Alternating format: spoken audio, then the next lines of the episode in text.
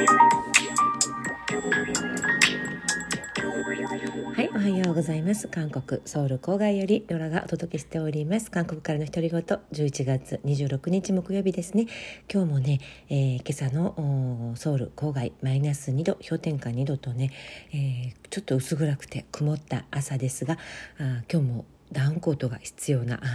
一日になりそうです、えー、韓国はねまたソーシャルディスタンスが2段階にアップグレードをされてアップグレードって良くないアップグレードですね。格上げされまして、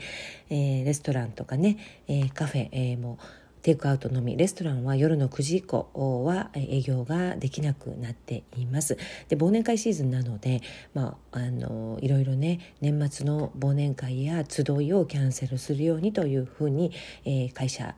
ではね大きな会社大企業などでは、えー、通告っていうかね、えー、社員に対して忘年会をやらないようにというふうに言われているそうです。で、まあ、私の周りであったり夫の会社では、まあ、10人以上は、え食事とかでねね集まらないようにというね上からの指示が出ているそうで IT 関係はやはり皆さん在宅にまた切り替わったみたいな感じでね在宅枠、えー、に切り替わったようです、ね、カフェもねせっかくカフェに普通に行けるようになったのにと思いましたけれどもまたテイクアウトだけに、えー、なって、えー、少ししょんぼりもうクリスマスシーズンが近づいているので人に会いたいですよね。でももう会うこと自体があ NG みたいな雰囲気にまたなってきました。であの私が住んでいるアパートの、えー、住民専用のサウナお風呂があるんですけれども大浴場があるんですがそこもクローズされて、えー、1階のロビー階にあるカフェもね、えー、カフェテリアもクローズされてしまいました、えー、住民のねコミュニティだったんですけれどもあと、えー、韓国のアパートアパートの敷地内には、えー、ほぼ100%、えー、お年寄りのための、ノインジョン老人亭ってそのまま訳せば老人亭というね、えー、お年寄りのためのこう空間があるんですよね。お年寄りが集まって、えー、うちのアパートで言えばマンションで言えばうん簡単な運動器具であったりあの麻雀麻雀なのかな？なんかゲーム花札？なんかゲームがトランプとかできるような台があったりあとキッチンがあってってテーブルがあってと皆さんで、えー、間食とか何か作って食べられるようにっていう風にねそういう食事スペースがあってとかなり広々として、えー、いい感じのね、えー、お年寄り用のスペースがあったんですけれどもそこももう長らくクローズされている感じでお年寄りの皆さんはねそこで交流するのが日課だったようなんですが、えー今年はほとんどクローズっていう感じでねあのうつとか、うん、あの家に引きこもりになることによってまた新たな病気にならないのかなとかね心配でもあります。はい、まあ、そんな雰囲気の韓国ですけれども11月も終わりに近づいてきましたが、えーと、今日の新聞にこうコロナの影響を受けてね新たにこう趣味活動っていうか、うん、あの楽しみを探している人々っていうのは本当に多いんだなって思いました。最近あの観光ではなくて体験？体験コースとかこう何かを学んだり体験するクラスレッスンを受けるっていうね形がすごく私の周りでも流行しています。私も一つ実は申し込んだんですけれどもどういうものかっていうとこう少人数制のクラスでそれはソウルで素敵な一軒家を建てたご夫婦が5名ぐらいだけ招待をしてお客さんを招待して簡単な夕食をとりながらどのようにしてソウル市内でね土地を探してあワンちゃんがおもちゃで遊んでいる。静かにしてね、えー、どのようにして土地を探して一軒家を、うん、建てて、えー、っていうねそういうこう一軒家建築のノウハウ。それから、えー、インテリア。あすごい建築家のご夫婦でインテリアにもすごくセンスが高いので、えー、そういうインテリアのね、えー、センスをちょっと分けていただくみたいな、えー、ワインを飲みながら、ご自宅に招待されてという感じで、えー、そういうクラスがあったんですね、まあ、1人いくらだったかな？6,000円ぐらいだったかな？そこに、えー、申し込んでいるんで今はちょっとまだ順番待ちという状態なんですけれどもなんかね今までなかったそういうワンデイクラスうん、ワンデイレッスンあるいはこうワンデイこう体験観光みたいなそういうのがすごく増えているそうです。であの数日前の新聞でも特集がされていたんですけれども最近すごく人気の体験コース、えー、の特集って言って5つ挙げられていました。で、えー、5つ受講生がね多い5つを新聞で取り上げていたんですけれどもどんな体験コースなのかなと思いますと見てみたんですが、えーと、1つはね、えー、工房ですね。小物を作る工房でアトリエで、えー、何か小物を作る手作りするワンデイクラスっていうのがね、えー、すごく人気だそうです、え特に、最近はステイホームであのおうち時間が多いので韓国ではチッコチッコっていうんですけれどもあの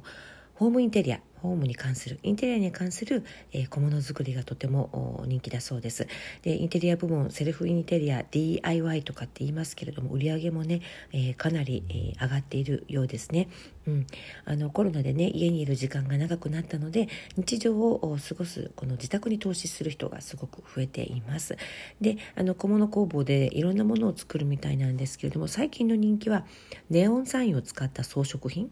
えー、3万ウォンぐらい3000円ぐらいで、うん、ちょっと作れるそうなんですけれども、まあ、一人ではなかなかできないネオンサインで自分のお部屋に何か装飾品を作るっていうね、うん、面白いですね。であのまあ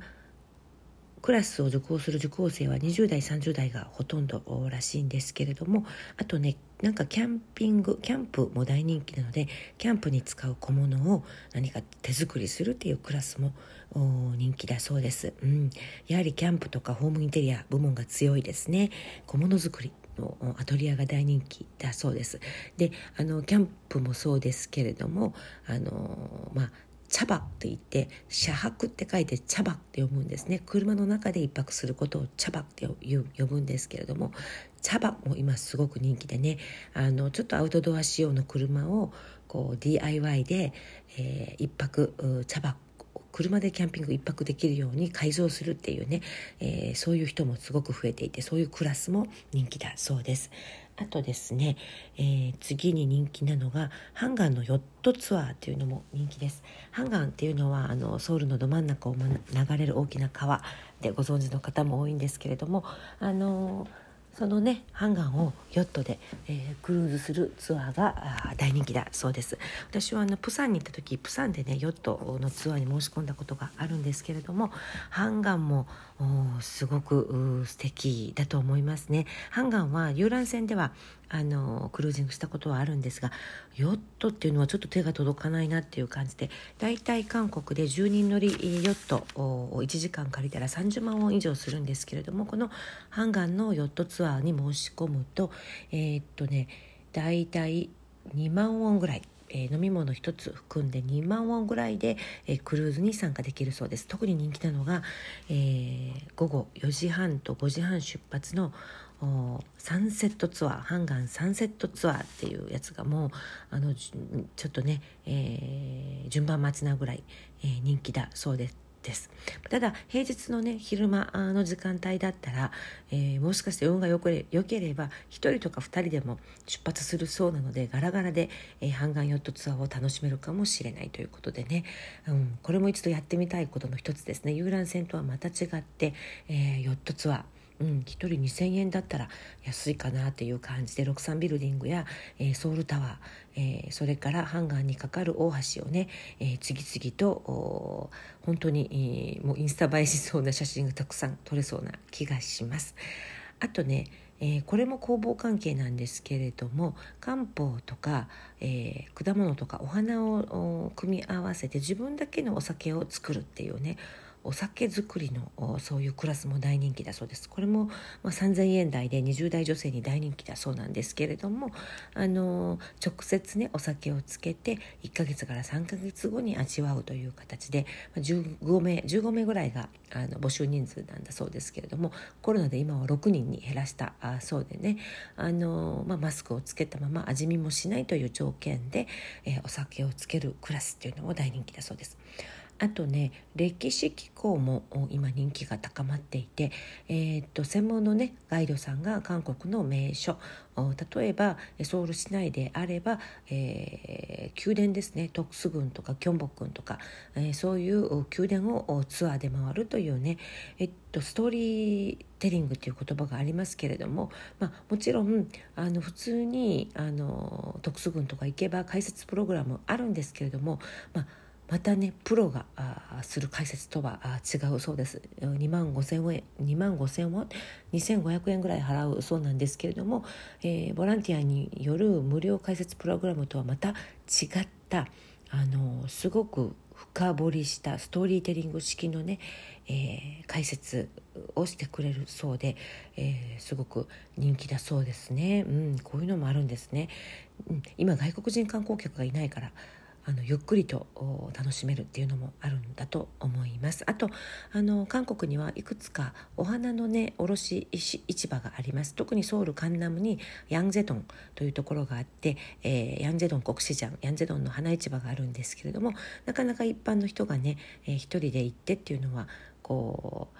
行かないかな、うん、そういう雰囲気なんですけれどもそこのツアーとかも最近は人気そうです。花市場のツアーですね。4,000円ぐらいから、えー、花を生けて、えー、花市場で花を買う方法を教えてくれたり韓国の、えー、生け花文化とか、えー、お花の市場構造市場構造を理解する時間ということでね、えー、花市場をこれからこう手軽に利用できるティップっていうかコツをね教えてくれるそうです大体早朝なんですね、えー、早朝にオープンするこの花市場に、えー、プロのガイドさんと一緒に訪れて、えー、市場の構造であったり、え買い方であったり、えそういうことを教えてくれるそうですねそれから生け花